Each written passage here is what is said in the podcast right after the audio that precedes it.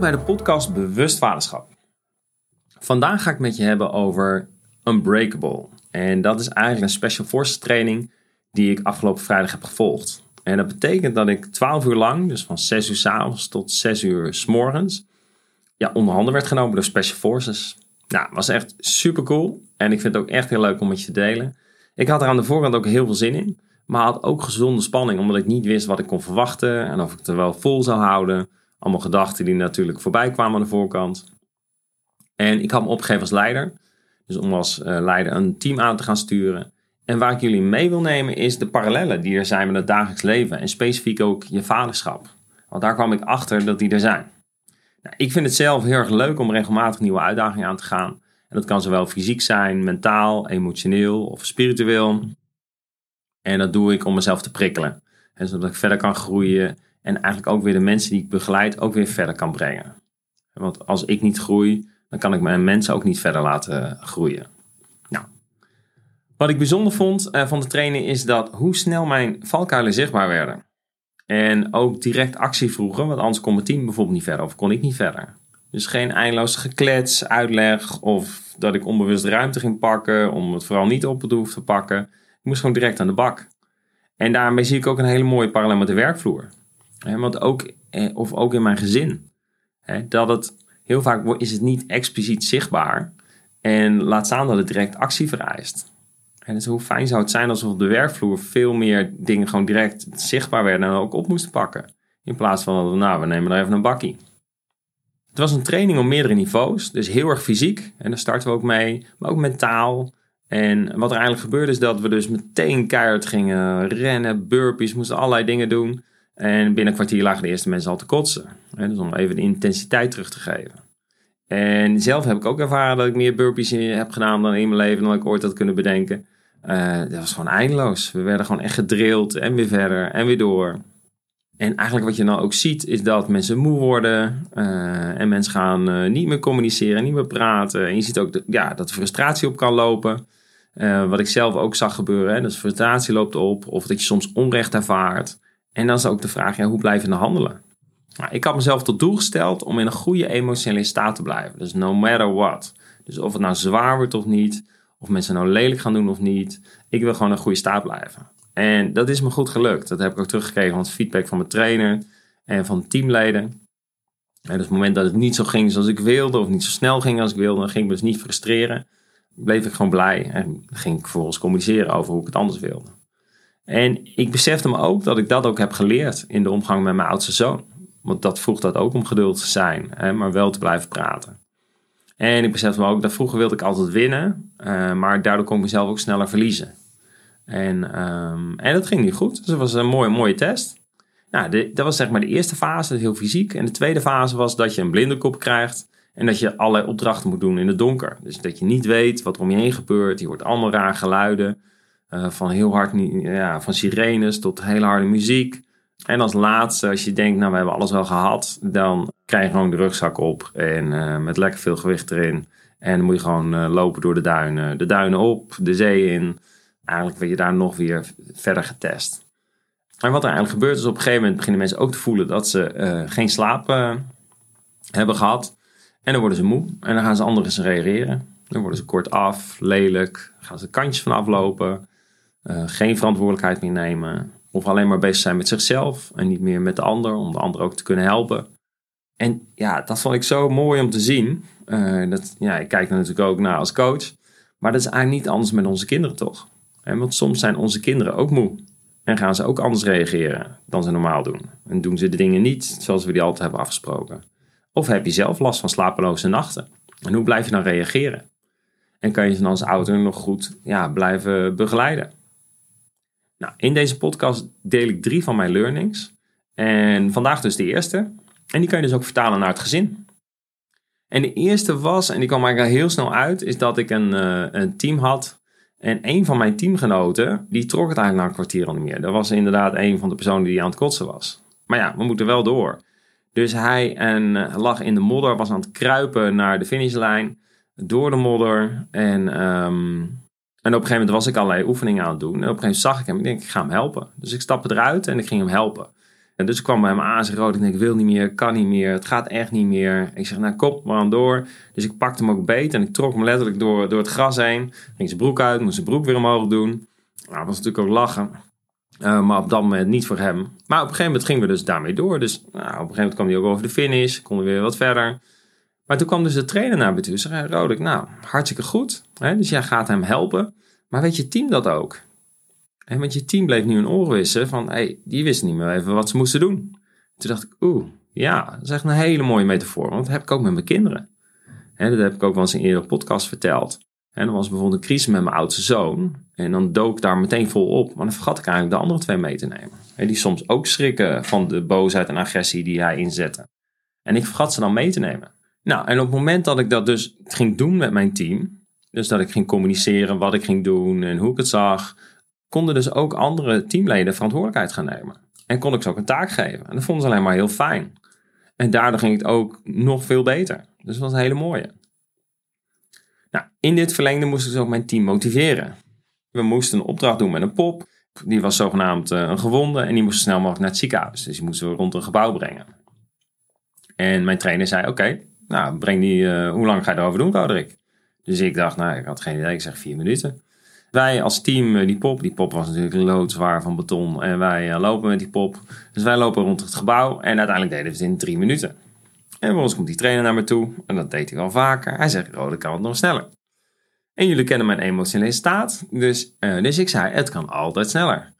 En toen ging ik dus naar mijn teamleden kijken. En die zaten allemaal nee te schudden. Die waren, lagen er echt al helemaal af. Die waren er helemaal klaar mee al. Dus toen ging ik met ze in gesprek. En toen voelde ik, nou, ze kunnen wel een keer. Dus toen gingen we ook nog een keer. En toen werden we ook handiger. Want toen gooiden we de pop op de schouder. En toen gingen we rennen. En toen kwamen we dus terug. En dan hadden we uh, eh, 1 minuut 59 of zo. Dat was echt een hele goede tijd. En toen waren ze ook weer trots. Van, hé, hey, wacht even. We dachten niet meer konden, we konden dus wel. Dus toen kwam weer de vraag, kan het nog sneller? Nou, team, nee, nee, nee. En toen ging ik ook inchecken van oké. En toen voelde ik ook, nou, het is nu genoeg, het is klaar. En toen zei ik dat dus ook. Ik zeg, nou jongens, jullie mogen beslissen. Dus uiteindelijk was het besluit om niet meer te gaan. En toen kwam die trainer later naar me toe. Nou, mooi Roderick, hoe je incheckt bij je teamgenoten. Alleen, jij beslist. En toen dacht ik, oh, kijk eens aan. Ja, dat heb ik eigenlijk ook met mijn kinderen dus dan ben ik heel, wil ik heel graag weten hoe het met hun gaat en wil ik hun mening en wil ik met hun rekening houden. Alleen het is wel heel van belang dat ze op een gegeven moment ook weten dat ik beslis. als vader, als ouder, die het overzicht heeft als het goed is. En wat anders, ja, ook in zo'n team, dan komt de chaos. Als mensen gaan denken dat zij kunnen beslissen, dan gaat de een links, de ander rechts. Dus de manier waarop is essentieel natuurlijk. Maar dat ja, vond ik echt een hele mooie metafoor ook. Een andere die daarin terugkwam, en dat is wel een hele mooie, is dat, en dat is natuurlijk een van de dingen die altijd uit dit soort training komt, is dat we gedacht hebben als we iets vaker doen, dat het dan langzamer gaat. En die klopt dus niet. Want wat keer op keer bleek, is dat we meer konden doen dan we dachten. En dus je hebt een aantal fysieke oefeningen. Dus als je een aantal push-ups doet, nou op een gegeven moment bij, uh, bij 60, dan uh, 61, dat lukt niet meer. En dus daar zit je echt aan je max. Maar als het wat vrijere oefeningen zijn, gewoon bewegen, fysiek, dan kunnen we altijd meer doen. En we werden ook handig in hoe we dat konden doen. Dus dat vond ik ook een hele mooie, een hele mooie learning die weer terugkwam. En ik ben benieuwd, hoe gaat het bij jou? In jouw gezin, beslis jij altijd? Of laat je misschien wel te veel over aan je kinderen? En wat zijn hier de gevolgen van? En als je nou kijkt naar deze learning, wat betekent dat nou voor je vaderschap? En dan heb ik het met name dus over communiceren. Dus blijf je communiceren als er stress is of als je zelf stress hebt. Om een voorbeeld te geven, laatst ging ik met mijn drie zonen naar zo'n uh, Viking modderrun. En ik had echt veel zin in. En we doen dit elk jaar. En uh, mijn jongste zoon van negen, uh, die is altijd in voor dit soort activiteiten. Alleen het viel me dit keer op dat hij er wat anders in zat. Hij had heel veel vragen vooraf. Pap, hoe laat moeten we er zijn? En wat nu als ik niet meer wil? Daar waar hij voorheen ja, veel minder nadacht en gewoon het deed. En werd hij nu dus, doordat hij ouder wordt, wordt hij bewuster. Maar dus ook van zijn onzekerheden. En dat hij een bepaalde spanning opbouwde. Nou, we moesten vroeg op die, eh, die zondag.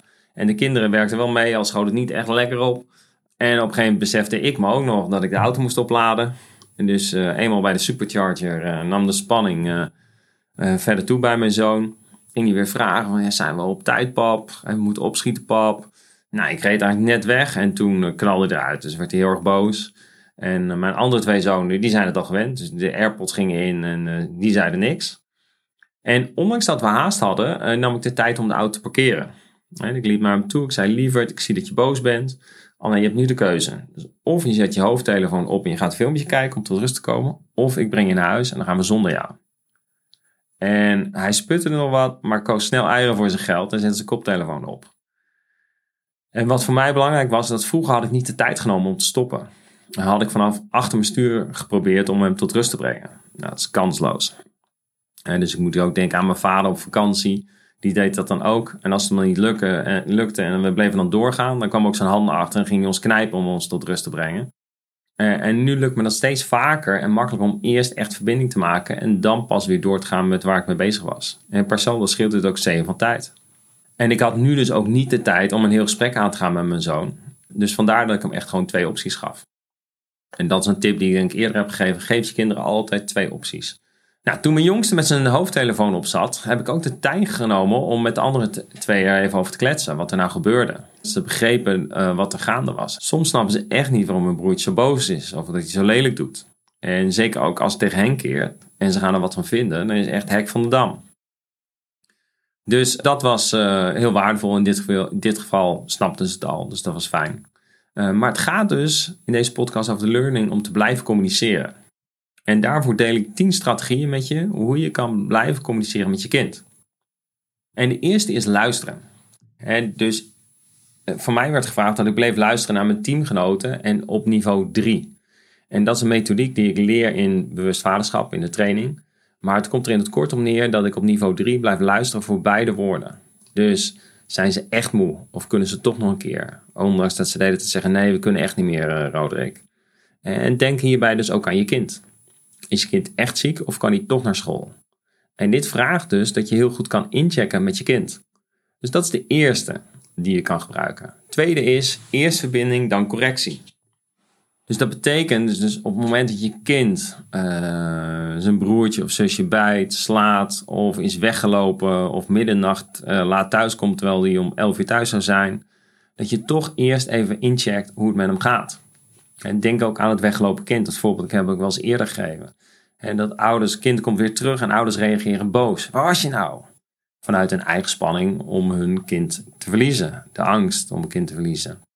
Maar het is dus niet handig als je dan boos wordt. Want een boosheid, functie van boosheid, dat je kind wegduwt.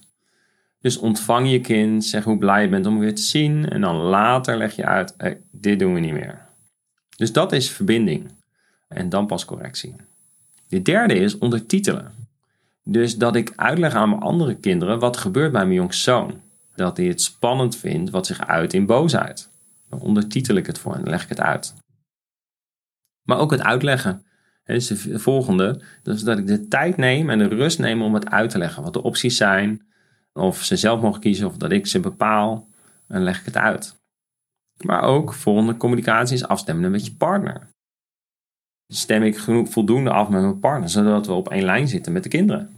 En ik ben nog steeds dankbaar voor het contact met mijn ex, waarbij de afstemming in het belang van de kinderen gewoon heel goed verloopt.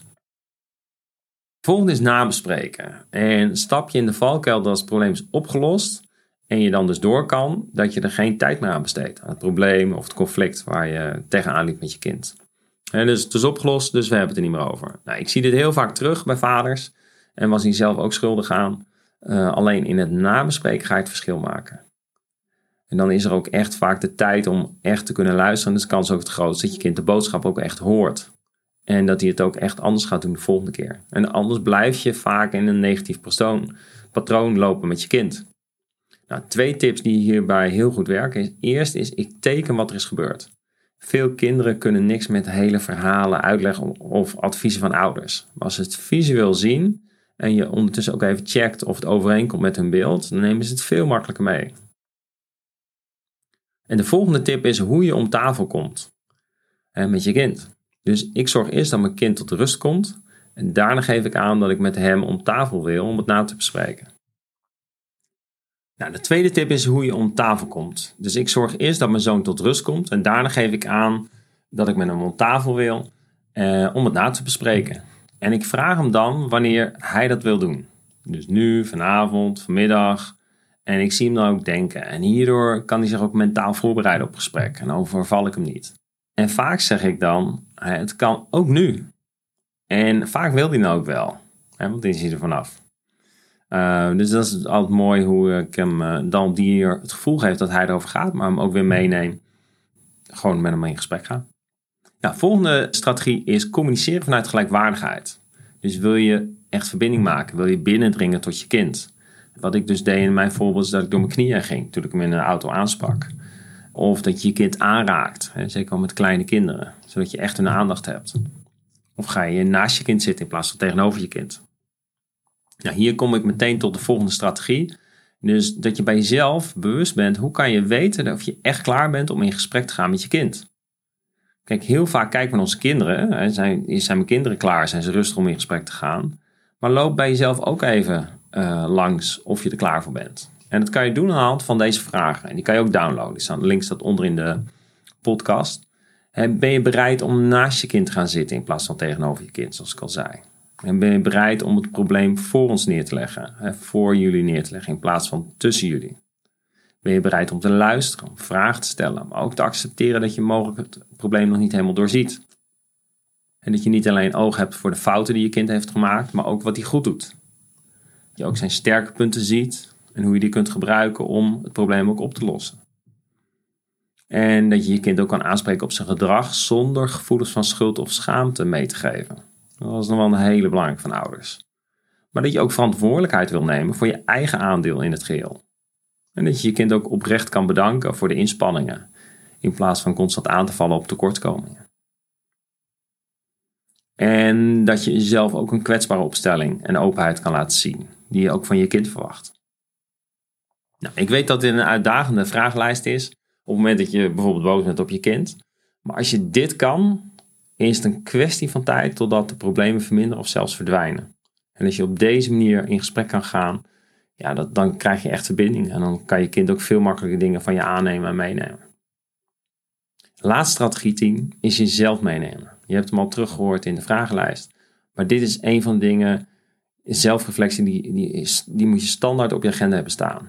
Dus over jouw aandeel in de wisselwerking met je kind. Dus elke keer dat je strijd hebt of gedoe met je kind, en jezelf afvraagt, en wat is nou mijn aandeel in het stuk dat mijn kind zo brutaal, noors, boos, angstig, lui, whatever, hoe je kind ook reageert.